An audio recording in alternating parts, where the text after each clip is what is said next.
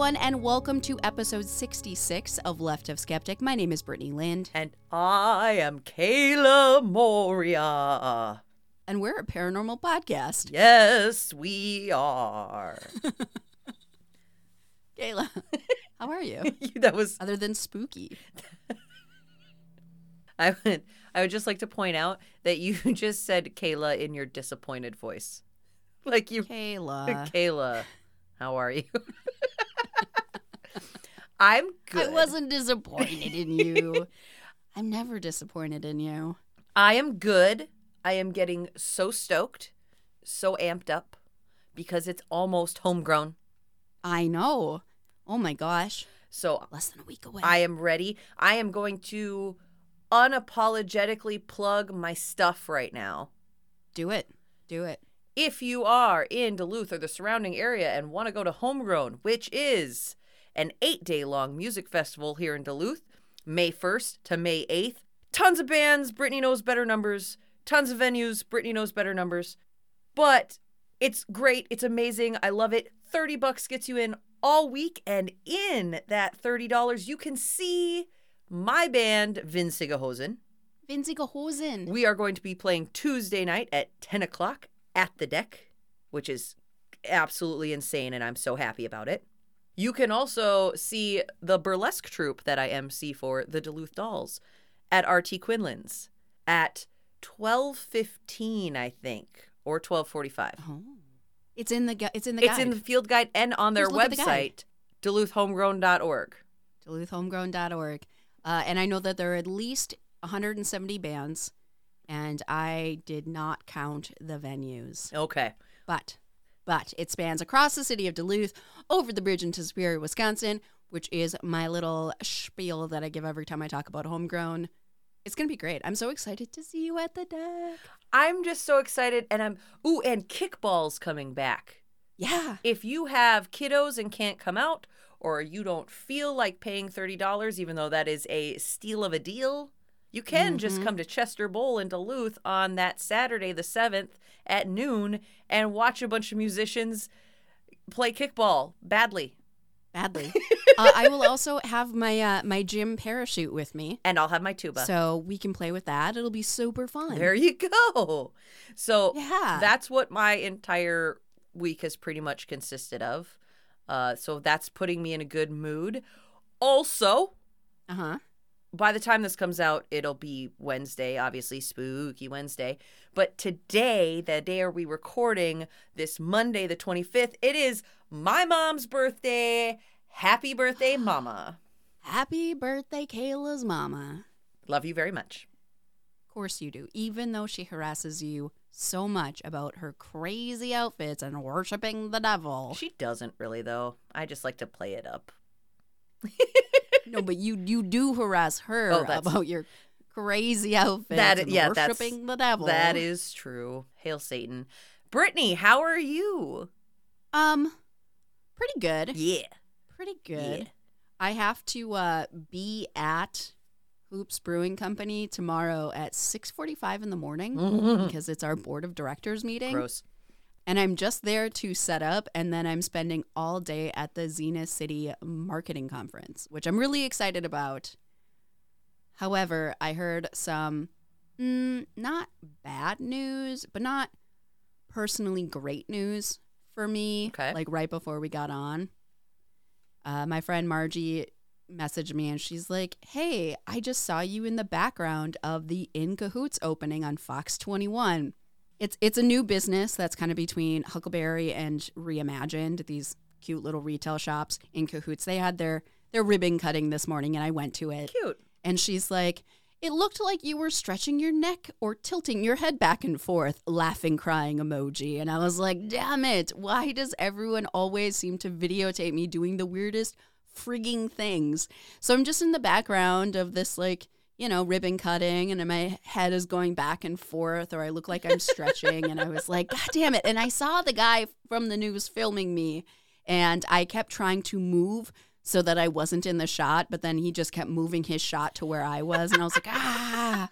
And then it occurred to me that what I was actually doing was dancing because I had Call Me Maybe stuck in my head. So I'm just sitting there rocking my head back and forth to the Call Me Maybe song, just dancing around this thing. And apparently it got recorded and then put on the news. And I was like, you know what? It is so unnecessary for you to use this footage for your story. There was plenty of footage where I wasn't dancing in it, but all right. Thank you, Fox 21. Ooh, oh God. I'm always, I'm always, I've been on the news so many times, and every single time, I'm always doing something weird with my face or with my body. And I'm like, why? Why? If Oh we ever actually record the podcast, like you guys will get a chance to see the weird things that I do with my face or like with my head because I'm always just kind of just wobbling around, I guess. Oh God, that was Darn great. it. Thank you for that. Oh, You're welcome. I don't know that anything either of us could say could top that. For, what were you doing? Oh, no, just dancing in my head to call me maybe. Uh, hey, Brittany, I saw you on the news. You were doing something weird with your neck. And I was like, yeah, you know, here's my number. So call me maybe. oh, all right. Uh, so we have some stories, right? Yep. Change the topic. Yep. Are you ready for me this week? I am. I'm so ready. So I learned that apparently, Uh-huh. uh, Steve, your partner, has been waiting for me to tell a ghost train episode. I I didn't know that I didn't until know he that. commented on our Instagram, and I was like, oh, okay. So apparently, Okay.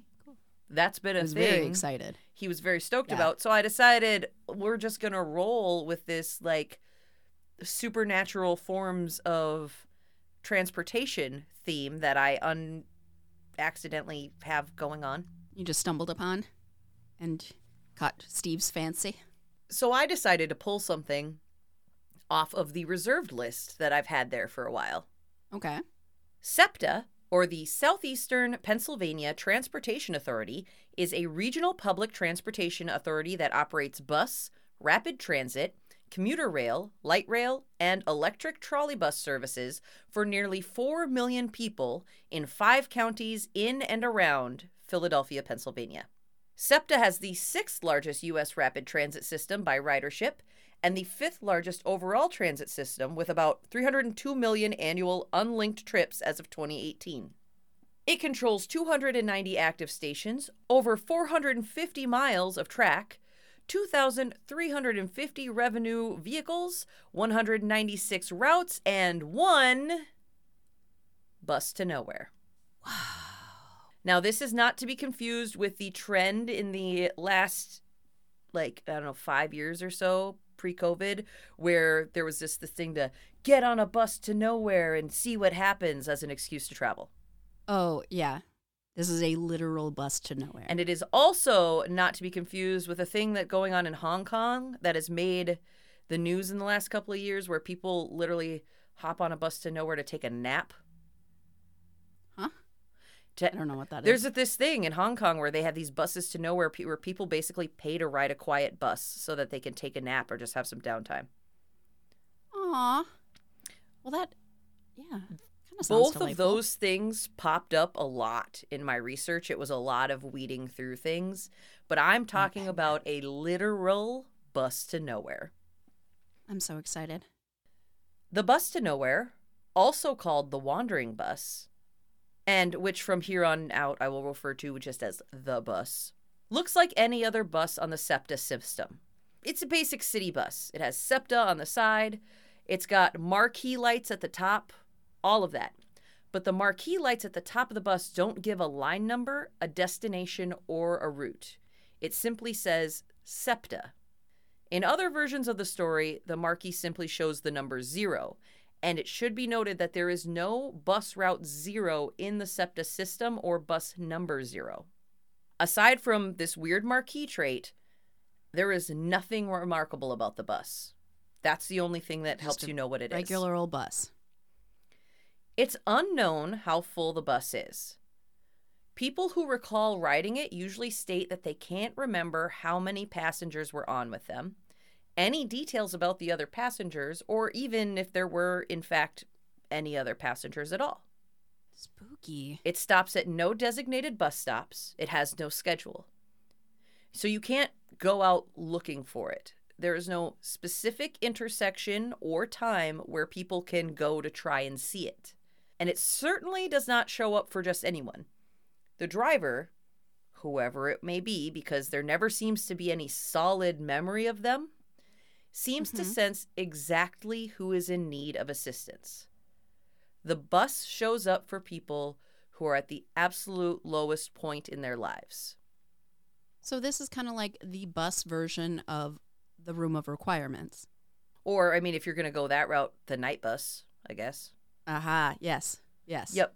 So, and the the lowest point of their lives is a sliding scale, you know. Mhm. For some people, it's really, really, really, really major. For other people, it might appear to not be that major in perspective, but at, for them at that point, it's their lowest point. Does that Mhm. make that make sense? Yeah, of course. We gauge our the badness in our lives differently depending on what we have experienced previously. Yep. In some versions of the lore, the bus doesn't actually completely stop. It sort of just slows, slows down enough for you to try and get on. So if the bus presents itself to you, you're going to have to get a move on if you want to try to board. I don't know if I would do that. Get on an unmarked bus that's not even officially stopping. Just like, wait, wait, wait, I want to get on there. Let's see where this goes. Apparently nowhere, but In other versions, after determining a likely candidate, the bus drives by them once, either to get the passenger's attention or maybe check the passenger out for themselves to see if they really need help. mhm. After seeing it for the first time, those to whom the bus is really intended for will know instinctively that help has arrived. If a passenger sees the bus but ignores the offer for help, it will not come around again. If the passenger wishes to board the bus, they must wave it down and get inside. If permission is granted, the doors open, allowing them to step inside. In other words, passengers on the bus need to want to be on the bus. They have to try. that is so creepy. It just sounds like a, such a bad idea. In both versions of this, you either have to like try to hop on it or you have to wave Uh-huh. it down. This is you seeking for help. I know you keep coming back to it seems like a bad idea, but you got to keep in mind that at this point, it's the lowest point of their lives, and instinctively you know why you're trying to get on the bus to nowhere. It's not like, oh, I just happen to be out walking. Here's a random bus. Like this is something, something inside of you is searching for. Okay. It holds the answers, the key to my happiness. As they board, an automated voice announces the name of the intersection from which the person was picked up. No mention is made of where the ride will end, and the bus has no actual destination. According to those who remember bits and pieces from their ride on the bus to nowhere, it just drives. No specific place. It could be a loop. It could have no pattern at all. It just wanders. No payment is required. Some former passengers say that they offered whatever change they had on hand, while others paid nothing. The driver just stares straight ahead, not engaging with the passengers other than to motion for them to take a seat before departing. Mm. The bus is silent. Once seated, the journey begins. Those who retained some memories of what happened next recalled almost immediately falling into a state of deep reflection. During this period of soul searching, the events that led them to the point of desperation, what has led them to get the bus to them, Mhm. kind of comes back one by one. Every possible scenario and outcome play out in their mind, and it is only when they realize what they need, what they want to change, what will help them, whatever their struggle is, that they can move forward. So as they work through their issues, riders are aware that there are others on the bus, but no one ever seems to re- like fully recollect who they were or what they looked like. Not a word is spoken aloud throughout the journey, which normally lasts for several hours. In some instances, if accounts are to be believed, the ride could continue indefinitely. Apparently, the length of the journey is reliant on how long it takes each individual to both recognize and remedy the behaviors that brought them there in the first place. Yeah, if you if you don't have a remedy, then I guess yeah, just quiet reflection forever. Passengers are conscious that the bus is moving, but say that nothing can be seen of the world outside. As it moves along, the vehicle is kind of self contained, it's its own hmm. ship, just out there. Those on board are so focused on themselves that while you're there, nothing else exists. Riders know that they have emerged triumphant when they gaze out the windows and see the twinkling of the city lights. The experience has been likened to kind of just being snapped out of a trance. Like you're Okay. zoning, you're zoning, and then all of a sudden everything comes into focus. No longer lost in their own thoughts, their own sadness, they are ready to leave the bus and get things figured out. It's when they reach this epiphany that the individual, now revitalizes, tugs on the bus cord, saying, Hey, Mhm. it's time for me to hop off. The passenger is subsequently dropped off in the same location from which they were picked up.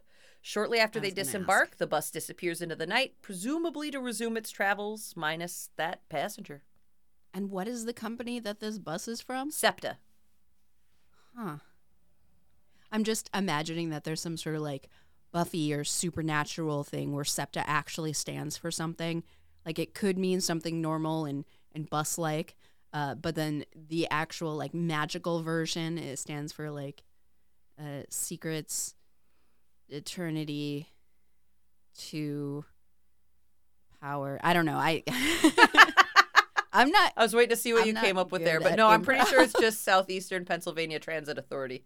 okay. Okay. Um, excuse me. Oh, that caught me off guard. Give guard. me a little bit of time. I'll come up with something better than secrets, eternity, power, whatever. What occurs after the bus ride is kind of as confusing as the bus ride itself. Some former passengers say that they were delivered to a point in time preceding the events of actually going down the downward spiral, like a weird sense of deja vu. Oh, Like they were given a chance to make different decisions. yeah. They've they've contemplated what went wrong and when, and then they got dropped off so that they could avoid those same actions. And so they've basically, yeah, they've been shown the error of their ways or how to avoid things that have happened to them. And so they can fix it before it gets out of hand. And it is believed that in some cases, the bus not only allows people to work through their past, but gives them an opportunity to fix it from ever happening. Wow. In contrast, some riders recall next to nothing of their time on the bus or what happened once it was over. They remember little other than stepping onto the bus and back off again. They know that they were on the bus, but whatever took place there is lost to them, perhaps intentionally. Mm-hmm. And for a handful of passenger, their level of despair runs so deep that they cannot be helped. In those instances, the bus only reinforces what they already know, which is that their situation is not something that can be helped. It was fate. That would suck. Everyone else gets to have a happy ending. Yeah. With nothing to gain from the experience, they are forced to exit the bus, never having found deliverance. For those who either couldn't figure out what to fix or there was nothing to fix, those are kind of the ones that they believe intentionally forget what the bus ride is. And usually, when they're dropped off, even though it feels like it's been hours, they're pretty much, it's like they never got on the bus. They're just right exactly where they were when they got picked up. That is such a bummer. Talk about being like completely helpless.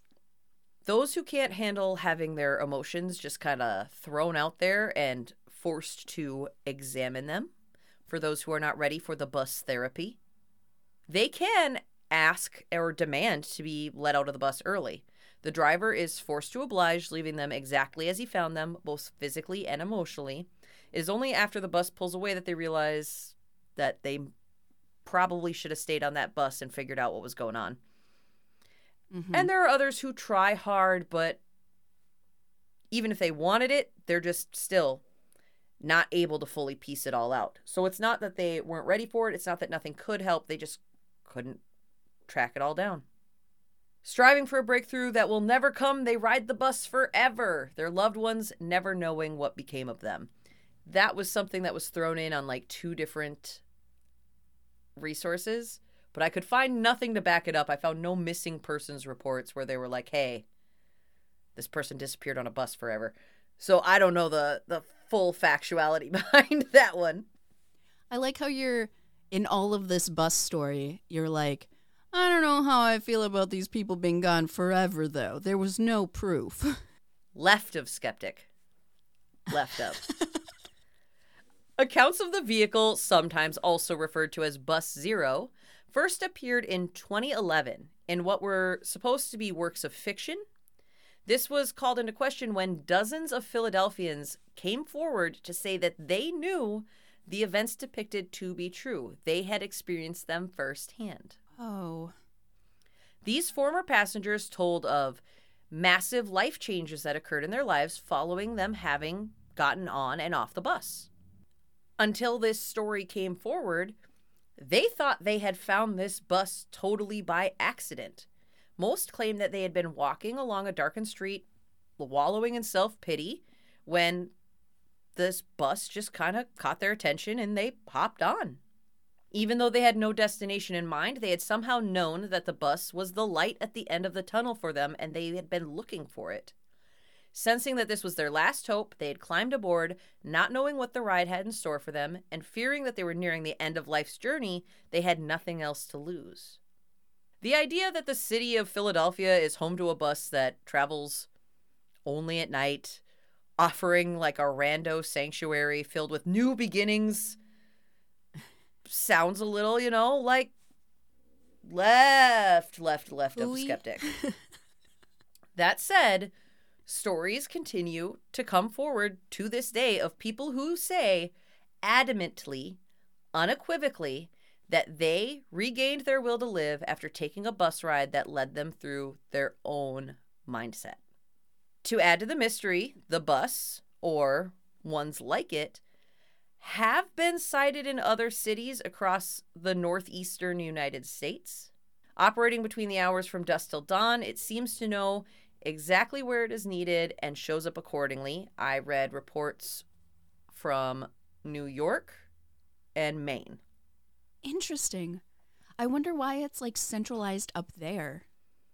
It is possible, of course, that this wandering bus, bus to nowhere, bus zero, is merely just, you know, wishful thinking or a mass psychosis that people are doing to try to fix their problems hmm without being able to have access to or afford therapy. Therapy bus. I mean, it's working. So, All the same, if you're ever in that situation, you find yourself wandering around, especially if you're in the northeastern states, and you see a bus with a zero right on there, and you're at a low point, it might not be a bad idea to get on because, like, at that point, what could it hurt? I feel a little weird giving that advice. it seems like an, an easy way to get some folks kidnapped. I mean, who has access to just like a city bus that looks like that? Come on. Bad guys. No. Nope. I'm I'm I'm here for it. I'm team bus to nowhere. Okay. Okay. If the DTA comes up on me when I'm at a low point, the DTA is our local bus system. Duluth Transit Authority. If it comes up on me and I'm at a low point and I don't see one of their ridiculous like little marquees and there's no I'm, I might hop on. You don't know. All right. All right. And then you'll do Well, the as podcast as- by yourself as- for the rest of forever. what? I said and then you'll do the podcast by yourself. I was gonna for the say, as long as you come back to finish the podcast, and also tell us the story. So You know, that is the story of the bus to nowhere, the SEPTA bus from Philadelphia, Pennsylvania. I think it's so interesting that it's that very specific company. Like, I could imagine it being just a bus, but something about it being like the specific company's bus is just so curious. Two reasons why I really liked this story and why I've been hanging on to it for a while and just waiting for a good time Uh-huh. to talk about it is because A, it's not just a rando bus. It is a SEPTA bus. Like it fits that area. Right. And because it's recent, 2011 It is really recent. is when this started. That's kind of, I mean, for a lot of our stories, we're like, oh, this was 200 years ago. No, this was 10 years ago. Oh, you just wait till you get to my story. it's not recent at all. So, on a skeptic scale of para to normal, para being five, normal being one, what are you going to give the bus to nowhere? Okay, I'm having a really hard time um Buying it? processing this. You're not bought in. I'm not bought in. I'm not. I mean, it would be paranormal if it was real. I just don't I don't think it's true. I'm going to give it, you know what? I'm going to give it a 3. I'm going to give it the benefit of the doubt. It could be true or it could not be true. Straight up middle ground. Uh I mean, maybe I'll be proven wrong and I'll be like, "Sweet, bus to nowhere. Septa zero. Here we go." Um but uh yeah, no, that's that's what I got. You're going to hate me. You're gonna give it a five. I'm going to give it a five. Oh my god! I have given. I think this is the most we've ever disagreed on something. I have given such low scores because nothing is believable and there's no evidence. I have given high scores because there's so much evidence, but I I am fully bought in. I am about it. I'm like a 1990s wrestling fan with how much I want this to be true. So I want to That's a weird believe analogy. I want to believe hard. I want to molder the fuck out about the fact that there is a bus out there basically giving free therapy to people who need it. okay, so okay, okay. Is it because you believe it exists, or is it because you just really would love the ability to solve all of your life's traumas in a single bus ride, and you're like, let it be true, let it be true. There's hope. I believe it exists. Okay. I'm I am so bought in that I have convinced myself that this exists. Okay. Yeah, you're you're moldering the fuck out of it. I love that. Like I love a that for you. 1960s housewife who thinks that the moon landing was a set. I fully believe this. Why does it have to be a housewife? Why can't it be like a stupid 1960s businessman? because it was it was hairspray. Oh, you're right. Okay. I'm sorry. I didn't pick up on the reference. I'm just really I've I've got 8 million things that I could just compare this to. So anyway, that's my story. A 3 and a 5 with a, a lot of disagreement on that scoring there. right. Because I mean, I realistically, if I had done it based upon what our scale normally is, would give it a one. yep. But I was like, I also want to believe. So I gave it a three. And you're like, I want to believe five. Totally true. Yeah. I as we've said, our score has no scientific basis. We just it. No, it really, it's really very arbitrary. I mean, fuck, I could be PMSing it could have gotten a totally different score, you know? Like it's entirely based on my mood. Right. Right. No, I feel that. I feel that. What do you got for me this week? Well, tonight I'm uh I'm uh, mixing it up a little bit. Ooh, okay. So not only am I going to cover several locations in one town, what I like to call pulling a Kayla, I am also going to do my first two-parter. I'm so ex- Because- stoked. This was long, as you will hear, and it doesn't even get into some of the other stuff I want to talk about. So next week, you'll hear the other half of this.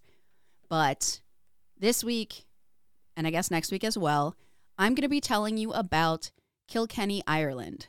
All right.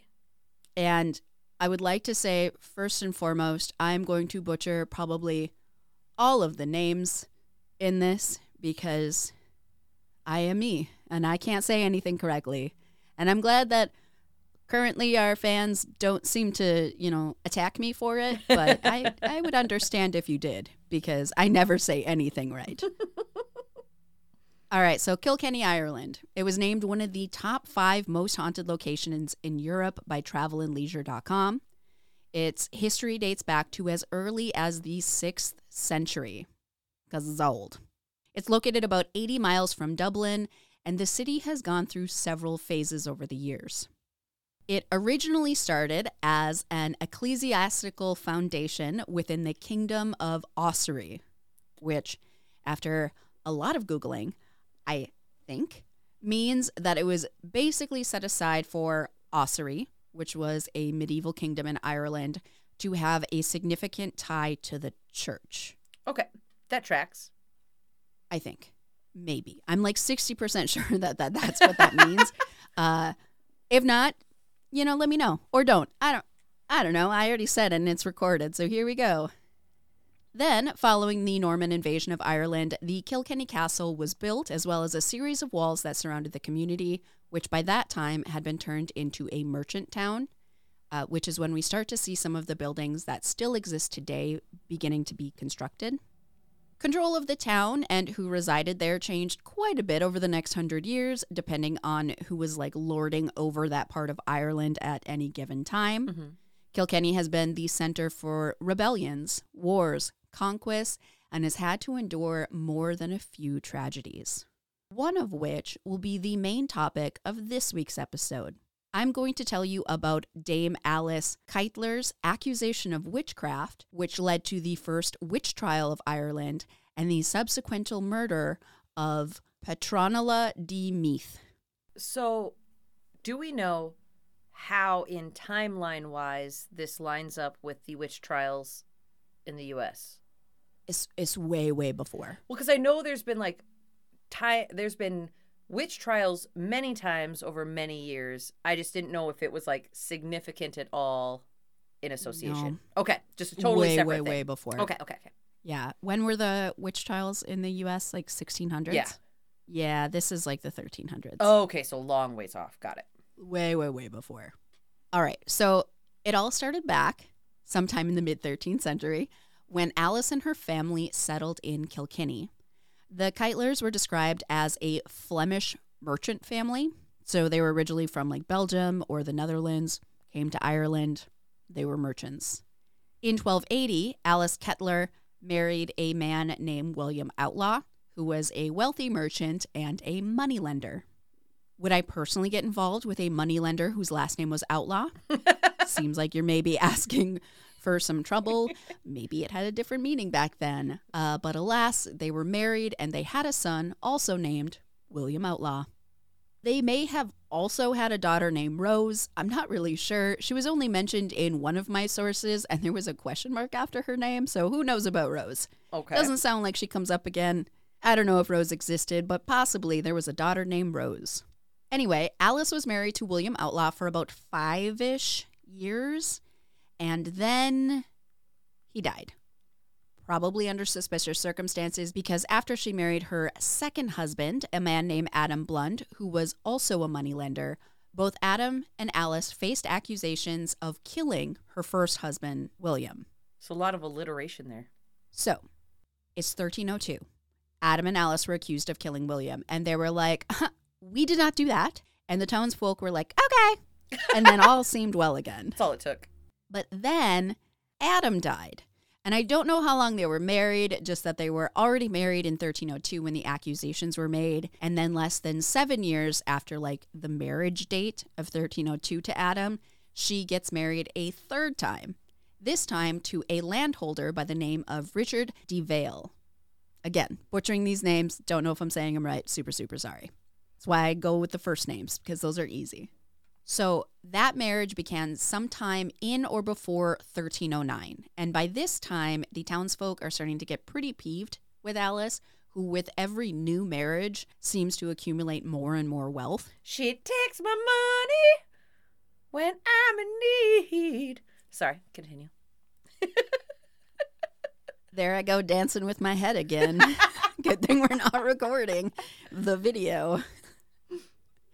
Anyway, also who keeps getting wealthier and wealthier is Alice's firstborn son, William, who becomes essentially her business partner when he grows up because by this time he's in his like late 20s, early 30s. And then, surprise, surprise, Richard died. And Alice asks his family for her dower. But Richard's son, whose name is also Richard DeVale, uh, did not want to pay his year old stepmom any of his family's money after his father's death. So Alice took him to court. And it sounds like she won and she recovered her widow's dower, which, hashtag fun fact, I had to Google because I was like, wait, what's the difference between a dower and a dowry? Yeah. A dowry is a payment, such as property or money, that is paid by the bride's family to the groom or his family at the time of marriage, whereas a dower is a payment made traditionally by a husband or his family to a wife for her support should she become widowed. And it's also like a legal matter that's, you know, set up at the time of the marriage, kind of like a, a prenup. You become widowed, you get this money, that's your dower. Okay. Okay. So my dowry when Sean married me is he got access to my Buffy DVDs. There we go. Yeah. And what do you get in the event that you're widowed? Um I don't even want to think about that. Don't make me think about that. I'm sorry. I'm sorry. It's never gonna happen. I'm so sorry. All right. So so little Richard didn't want to pay Alice's dower. Little dower. Richard. Splish splash, I was taking a bath. So little Richard didn't want to pay Alice's dower. Anyway, so she took him to court, and like I said, I think she ended up like winning in the end. It didn't really go into detail. It doesn't sound like she lost. So my assumption is that she won. But yeah, she got her dower, and yet again, she became richer. People became more upset. And then later that same year, in 1316, following the death of her husband Richard, Alice married again. Or as HistoryIreland.com put it, quote, Alice had acquired a fourth husband, the knight Sir John le Poer.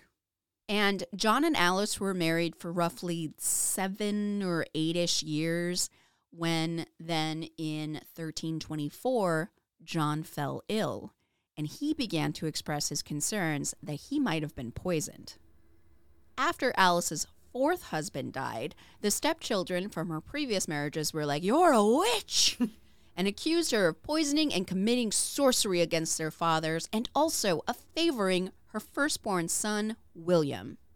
There was a whole list of things that she was accused of doing, like denying the faith of Christ and the church, cutting up animals to sacrifice to demons at crossroads, holding nocturnal meetings in churches to perform black magic and undermine slash overpower the church, using sorcery and potions to control Christians, possessing a familiar named Robin Artisson, who was a lesser demon of Satan, and of course, the murder of her husbands. Hail Satan. So, oofta. Richard D. Loride? I don't know. The Bishop of Ossory decided that he needed to uphold the law of the church and of morality. So, when he was presented with this case in 1324, he began Ireland's inaugural witch trial, starting with trying to get Alice arrested, which was no easy feat because over the years, Alice had made some really powerful friends who blocked every attempt from the bishop to get her into custody like the Chancellor of Ireland, who was probably related to her first husband, possibly his brother. And he was like, Nah, Bishop, she's family.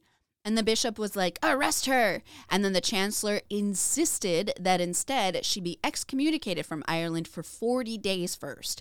And I don't really know why, other than to delay the trial. Okay. So instead of getting arrested, Alice ran away to this guy named Roger, whose last name I'm not even going to attempt to pronounce because it would, it would be bad. But the bishop insisted that Alice be arrested, and now this Roger guy should also be arrested for harboring a heretic. It did work out for him, though. They just cleared him of any wrongdoings, and he also didn't get poisoned, so I guess it's kind of like a double win for him.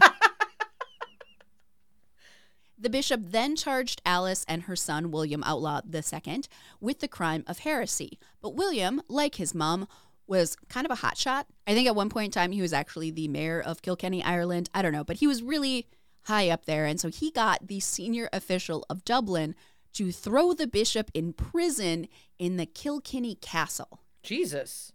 Eventually he was released, probably because they didn't really have any reason to put him in prison.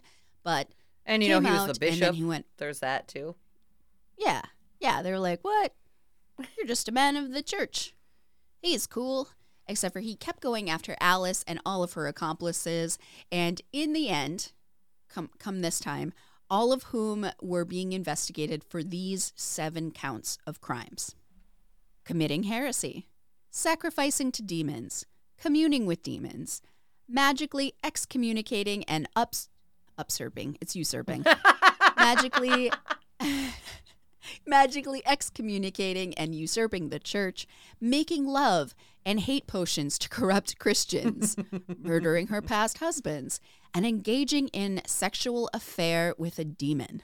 Yo, sounds like she had a pretty cool life. I'm saying, yeah. she made a lot of money. She got rid of her boring old husbands. And It uh, worked had a lot of her. demons. Fuck yeah. Yeah, a lot of demon fucking, actually. and then, in a true act of what the fuck, when the bishop couldn't get to Alice herself, he decided to torture one of her servants. Mm, Oh, that's I'm so up. sorry. Petronia Demeath. I butchered that at the beginning. I'm going to butcher it at the end. All right. So he decided to torture her to obtain a confession of witchcraft. And part of her confession, per the bishop, went as such. On one of these occasions, by the crossroads outside of the city, she made an offering of three cocks to a certain demon whom she called Robert, son of art Yeah, from the did. depths of the underworld. She had poured out of the cock's blood, cut the animal into pieces, and mixed the intestines with spiders and other black worms like scorpions, with an herb called milfoil, as well as other herbs and horrible worms. She had boiled this mixture in a pot with the brains and clothes of a boy who had died without baptism and the head of a robber who had been decapitated Good soup. delicious soup.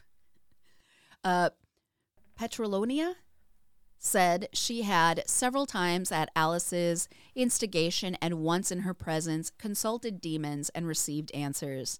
She had consented to a pact whereby she would be the medium between Alice and the said Robert, her friend. In public, she said that with her own eyes, she had seen the aforesaid demon as three shapes in the form of three black men, each carrying an iron rod in the hand. This apparition happened by daylight, before the said Dame Alice, and while Petrolonia herself was watching. The apparition had intercourse with Alice. After this disgraceful act with her own hand, she Alice question mark uh, wiped clean the disgusting place with the sheets from her own bed. Kinky. Yeah. so if she came up with all of that under torture, bravo, she should be a writer. That was pretty that was pretty impressive. I'd read that novel. Alice, however, during this time was said to have fled England, just just left her servant behind, though I did read that she actually took her servant's I'm not going to try and say her name again, it's just butchering. Uh she took her servant's daughter with her and then just kind of like disappeared, never to be heard from again. Her servant, however, who had been left in Ireland, had been, you know, tortured into confessing witchcraft and ended up being charged as such. She was then flogged and burned at the stake on November 3rd, 1324, Brutal. which is interesting because this all started in 1324, but I don't know what month. So, all of this entire situation with getting the bishop, you know, arrested and put into prison, and then she ran off for 40 days to hang out with that Roger guy, like all of that happened within one year. Mhm. And then her servant ended up being burned at the stake in November In that same year. I mean, in that same year. busy year. It was, it was a busy year. I think I have a busy schedule, but all right. That bishop man, he was really out for for blood and flogging and demon sex. I don't know. and that is the backstory of what I'm going to tell you next week. Nice. Can I hear it sooner? Because I don't want to wait. You will hear it sooner. You're actually going to hear it in a couple of days when we record uh, the episode that will be released during Homegrown. Oh, yeah. Uh, but but you still have to wait. Oh, okay. You have to wait till Friday. Well, Sorry. with that in mind, I am going to wait to rate it. That's totally fair. because I didn't get that much supernatural here. So I feel like I'm just leaning towards normal because that's the only part of the story we got. We got the background part. So You got the background part. It was like six pages though, and so I uh, I didn't want to continue to add on to everything that that I have to edit. so sounds good. All right, that will be continued next week. I think next week we'll have you record first so people can hop right back into it. yeah, Boom. okay. All right. Not to distract from the amazingness that is going to be next week's episode, but I do have a Reddit story for you. Oh my gosh, let's do it. So I found this a while ago and kind of saved it. And I forgot that I saved it and then I found it again. Okay. So this was a response to a paranormal subreddit thread titled What is your craziest paranormal experience? Okay. So about a month ago, the user Standard Panic 5880 replied, Awesome. I used to work at a small office and would often be there by myself. While doing work on the computer, I would occasionally get the feeling of being watched or a shift in the atmosphere of the room. I would also see things out of the corner of my eye from time to time, but figured it was my mind playing tricks on me. There was a hallway with rooms branching out on both sides that I would pass by, and on rare occasions I would see a black shape slowly poke out as if to look at me or retreat back into the doorways. Ew. This was not an everyday thing, though. While being spooked out about it, I still figured it was my overactive imagination making something interesting out of an otherwise mundane and boring work situation. As such, I never mentioned it to any of my friends. I had one of my friends meet me at work one Friday evening because we were going to go out and I was going to drive us while she was going to leave her car in the parking lot. I was showing her around the place and we were talking in the front area that was the end of the hallway when she got a funny look on her face and asked me who else was in the office. I told her it was just us, which I knew for a fact because I had a desk by the front door and had been in all the other rooms throughout the course of the day. I wondered why she had asked that, and she told me that she had seen a dark shape peek out of one of the doorways and then retreat back into the room. Uh. A chill ran through me, and I said, Oh, so you saw it. I felt relief that I wasn't crazy, but also fear that whatever I had been seeing was now more credible and real.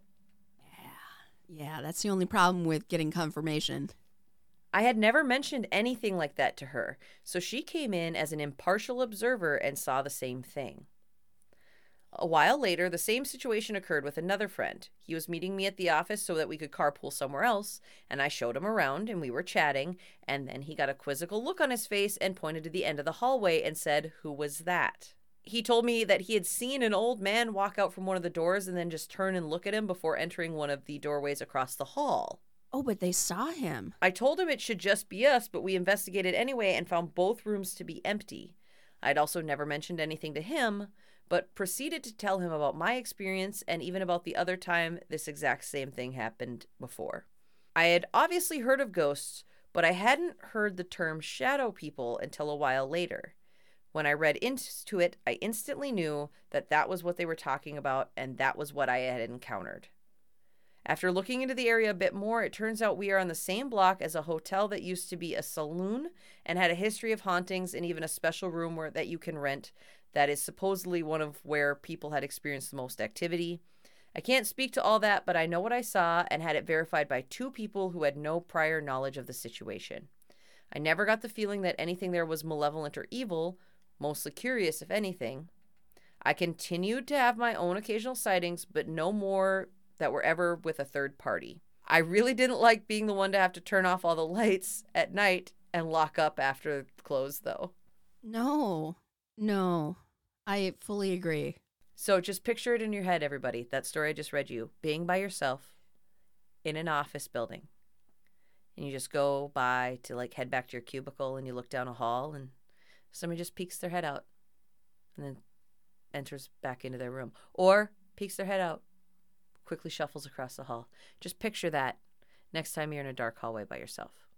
I was going to tell you. So the bathrooms at like my full time job, there is you know the standard mirror, like where the sinks are, and then behind it there is a full length mirror, so that we can you know check our outfits because I don't know people are constantly on TV I guess, and no one bothered to remind me to do that and not to sing and dance.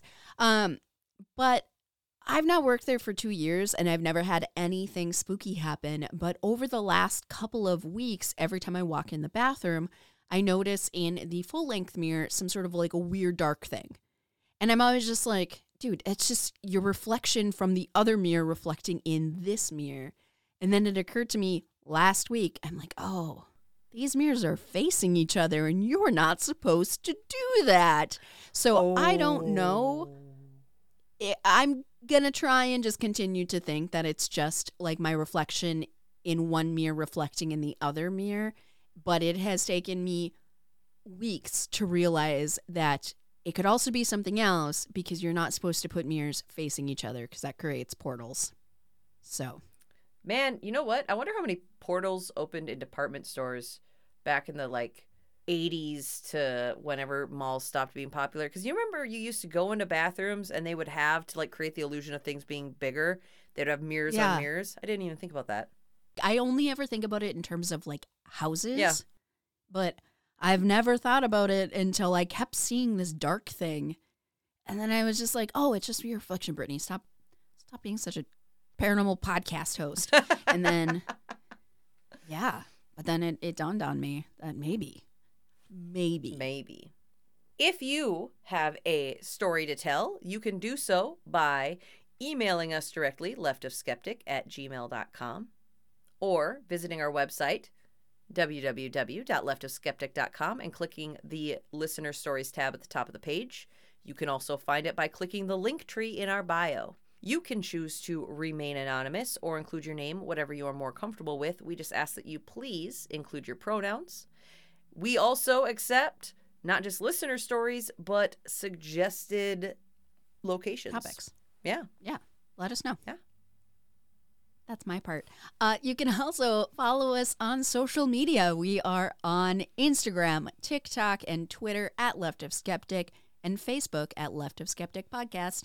Well, thank you all for joining us for another Spooky Wednesday, and we will be back next week with the continuation of Brittany's story.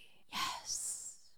Also, do not forget if you're listening to this on Wednesday to check our social media to see whether or not you have won one of our three pairs of homegrown tickets.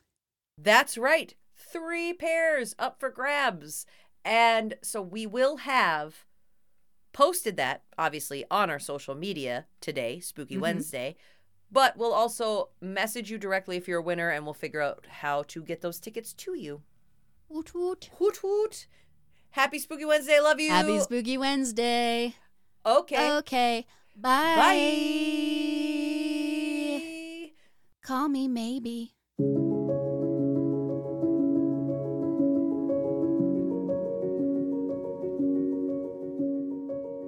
Left of Skeptic podcast is written and hosted by Kayla Moria and Brittany Lind.